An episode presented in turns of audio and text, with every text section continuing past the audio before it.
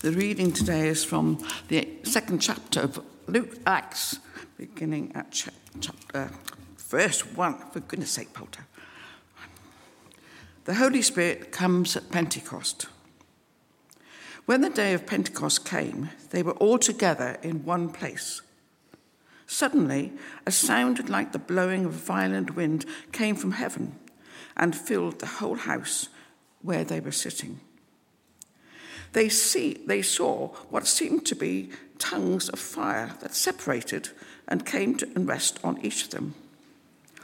All of them were filled with the Holy Spirit and began to speak in other tongues as the Spirit enabled them. Now there were staying in Jerusalem God fearing Jews from every nation under heaven. When they heard this sound, a crowd came together in bewilderment because each one heard them speaking in his own language. Utterly amazed, they asked, Are not all these men who are speaking Galileans? Then how is it that each of us hears them in our own native language? Parthians, Medes, Elamites, residents of Mesopotamia, Judea and, and Cappadocia, Pontus and Asia, Phrygia and Pamphylia, Egypt and the parts of Libya near Cyrene, visitors from Rome, both Jew and the converts to Judaism, Cretans and Arabs. We hear them declaring the wonders of God in our own tongues. Amazed and perplexed, they asked each other, What does this mean? Indeed, what does this mean? This is the word of the Lord. Thanks be to God.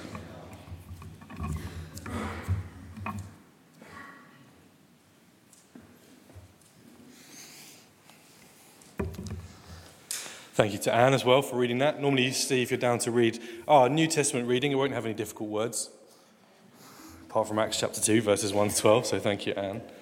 Let's pray, and we're going to think about that together. Lord Jesus, would you take these words that you inspired, breathed out, and would that same Holy Spirit, Lord, come and breathe them into our hearts and our lives, that we might be touched and changed by the power of your word, your truth, your spirit, setting our hearts afire afresh for you today. We ask it in Jesus' name. Amen. I want to focus particularly on the language part of what happened uh, on Pentecost today.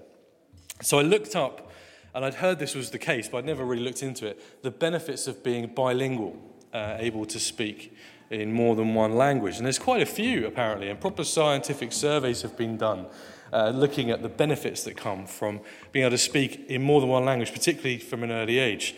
Multitasking is improved, apparently.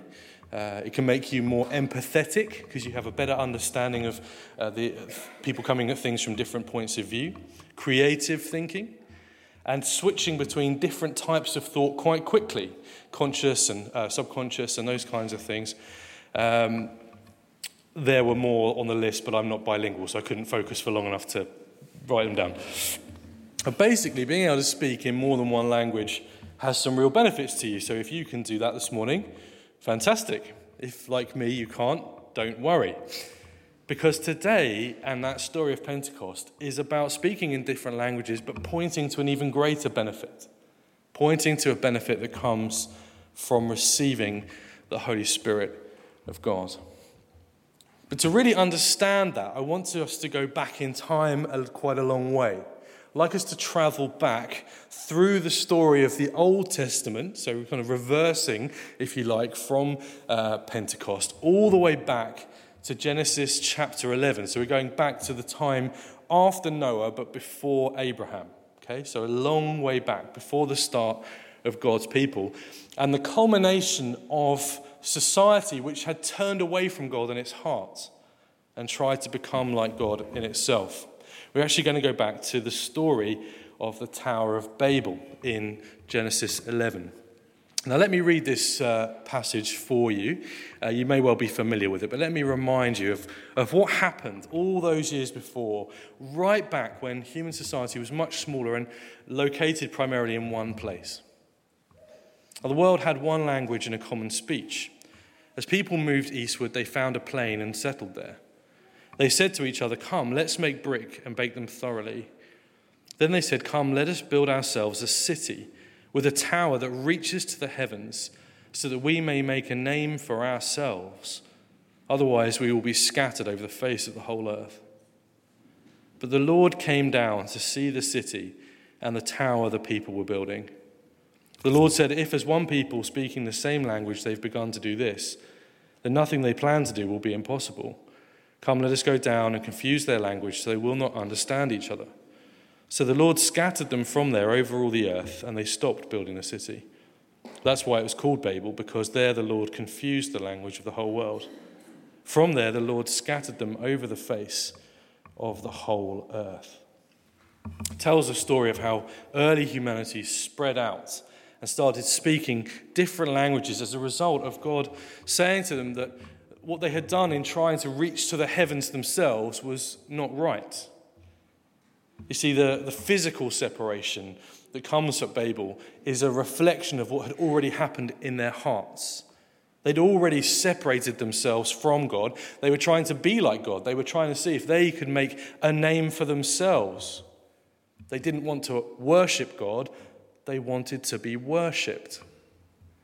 But of course, that's not what we were made for. It's foolish and self destructive to try and do that. We can't do it. There's a lovely little bit of almost sarcasm there in Genesis 11. Did you notice it? After the people decide to try and build a tower that reaches up to heaven and make a name for themselves as people who can build this wonderful giant tower, did you hear what happened? God looks down. It's like this one, most wonderful human achievement. We can be like God. They try and build this tower, and God goes,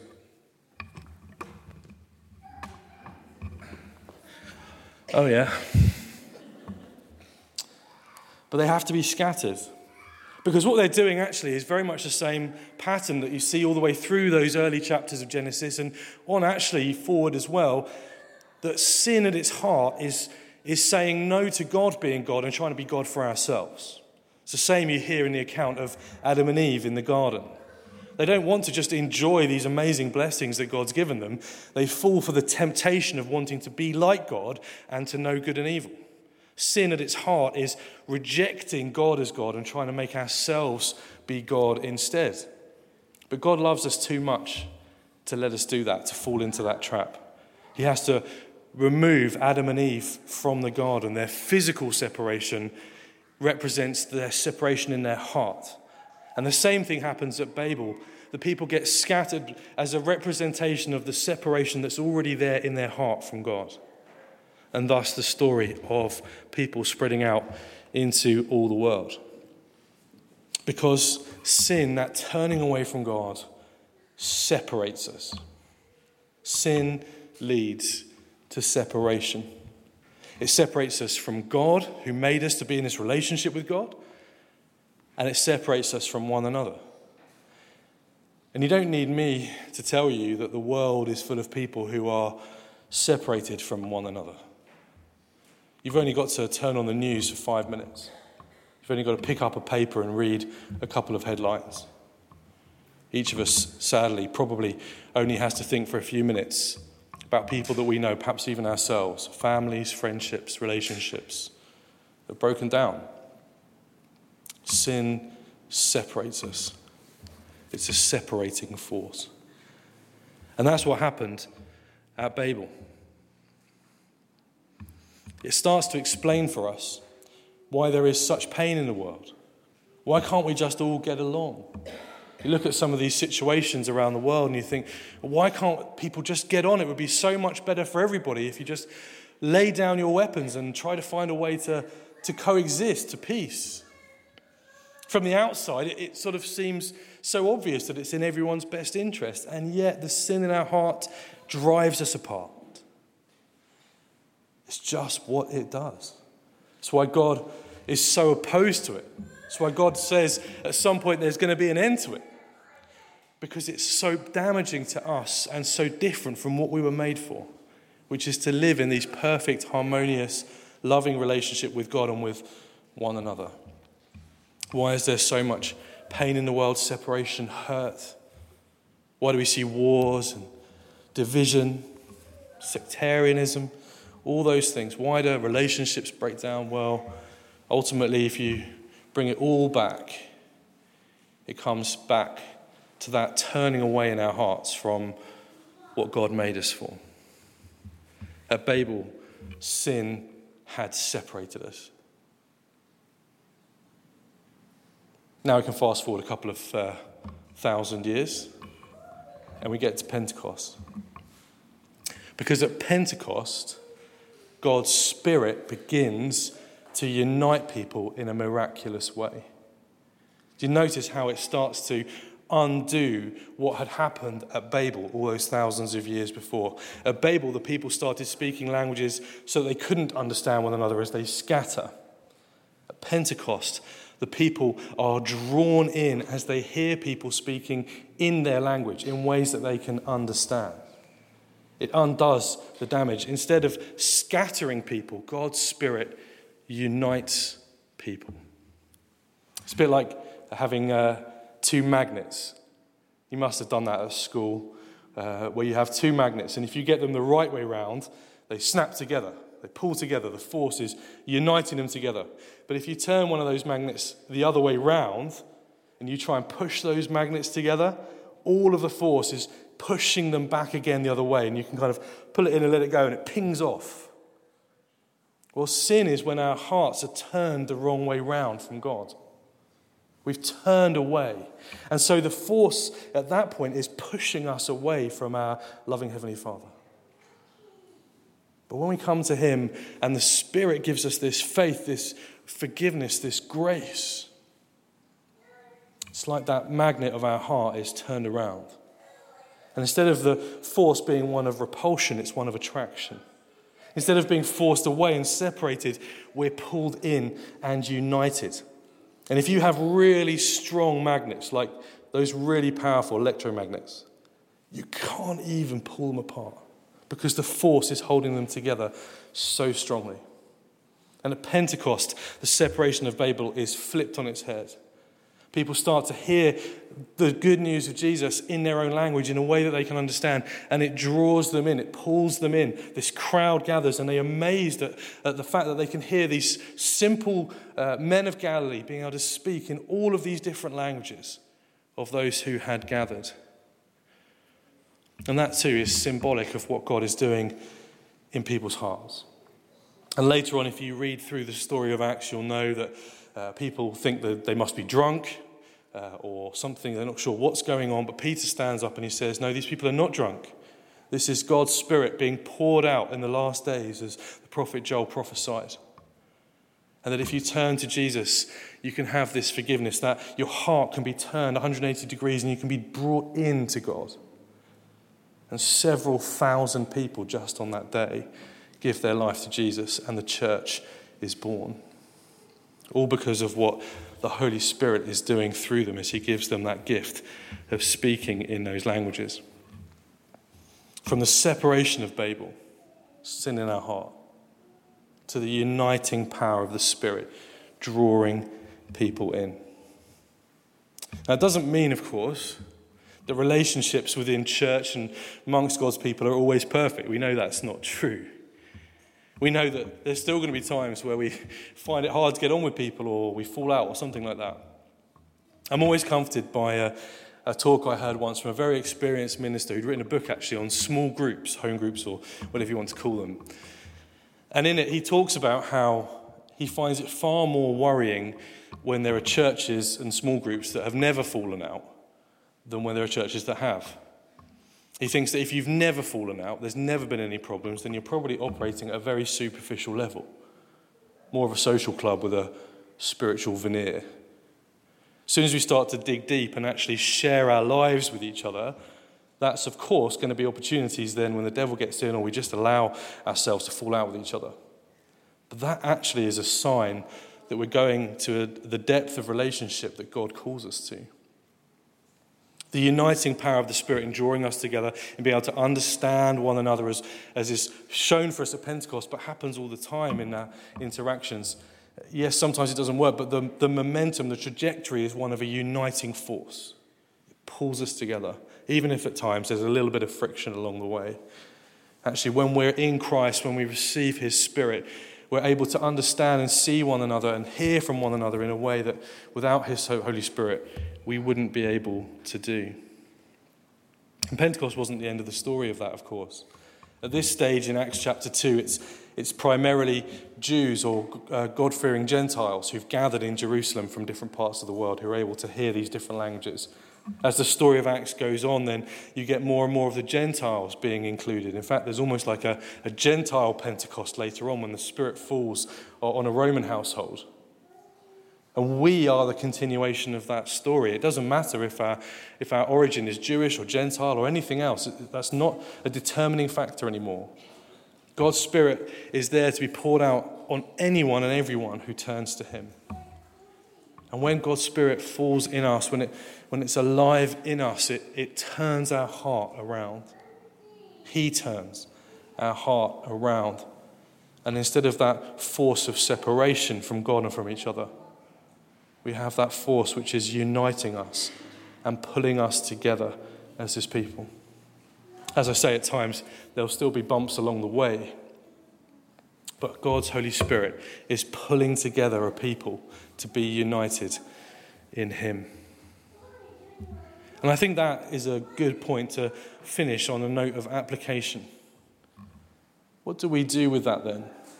If God's Spirit is given to us in part, as one of many things that God's Holy Spirit can do, but to, to enable us to be together, just as it was on that first Pentecost, to enable us to be united, to understand one another. I think there's a really important application there for when it is difficult, when times are hard, or we are feeling a bit challenged in our connections or relationships or friendships or whatever it might be. There's a particular prayer there to be able to understand one another.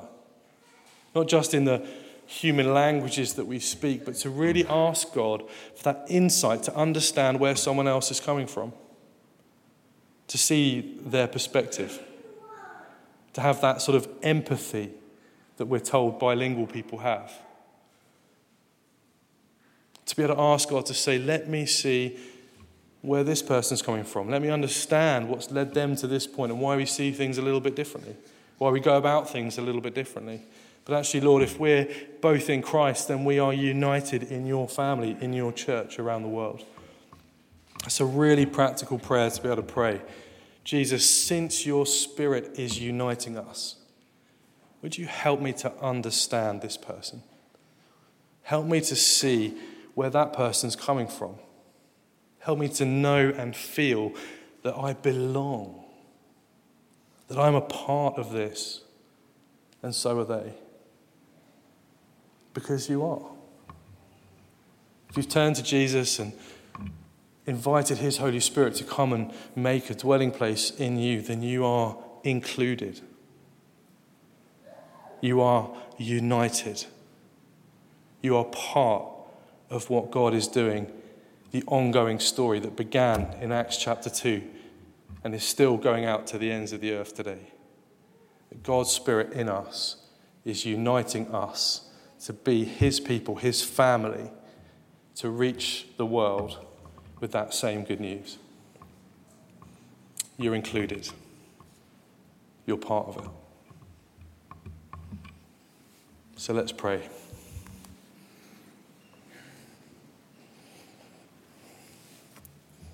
Jesus, thank you for the way that your spirit at that Pentecost showed us the, the undoing of the separation of Babel and what it represented. Of how instead of being scattered, people were brought together from all the ends of the earth to hear one another, to understand one another, and to receive that good news of what you had done. Father, thank you that when we trust in you, we also are included we also are welcomed in. We also have our hearts turned around to be drawn to you and to one another.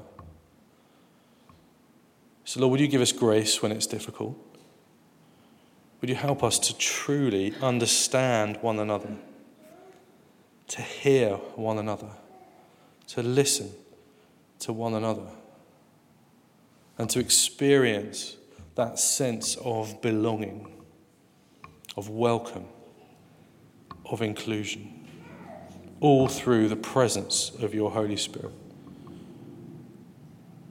Lord, would you fill us anew, we pray. Draw us in. Help us to hear you and each other. Make us one. Lord, your Holy Spirit can do it. And so we come to you in prayer. Amen.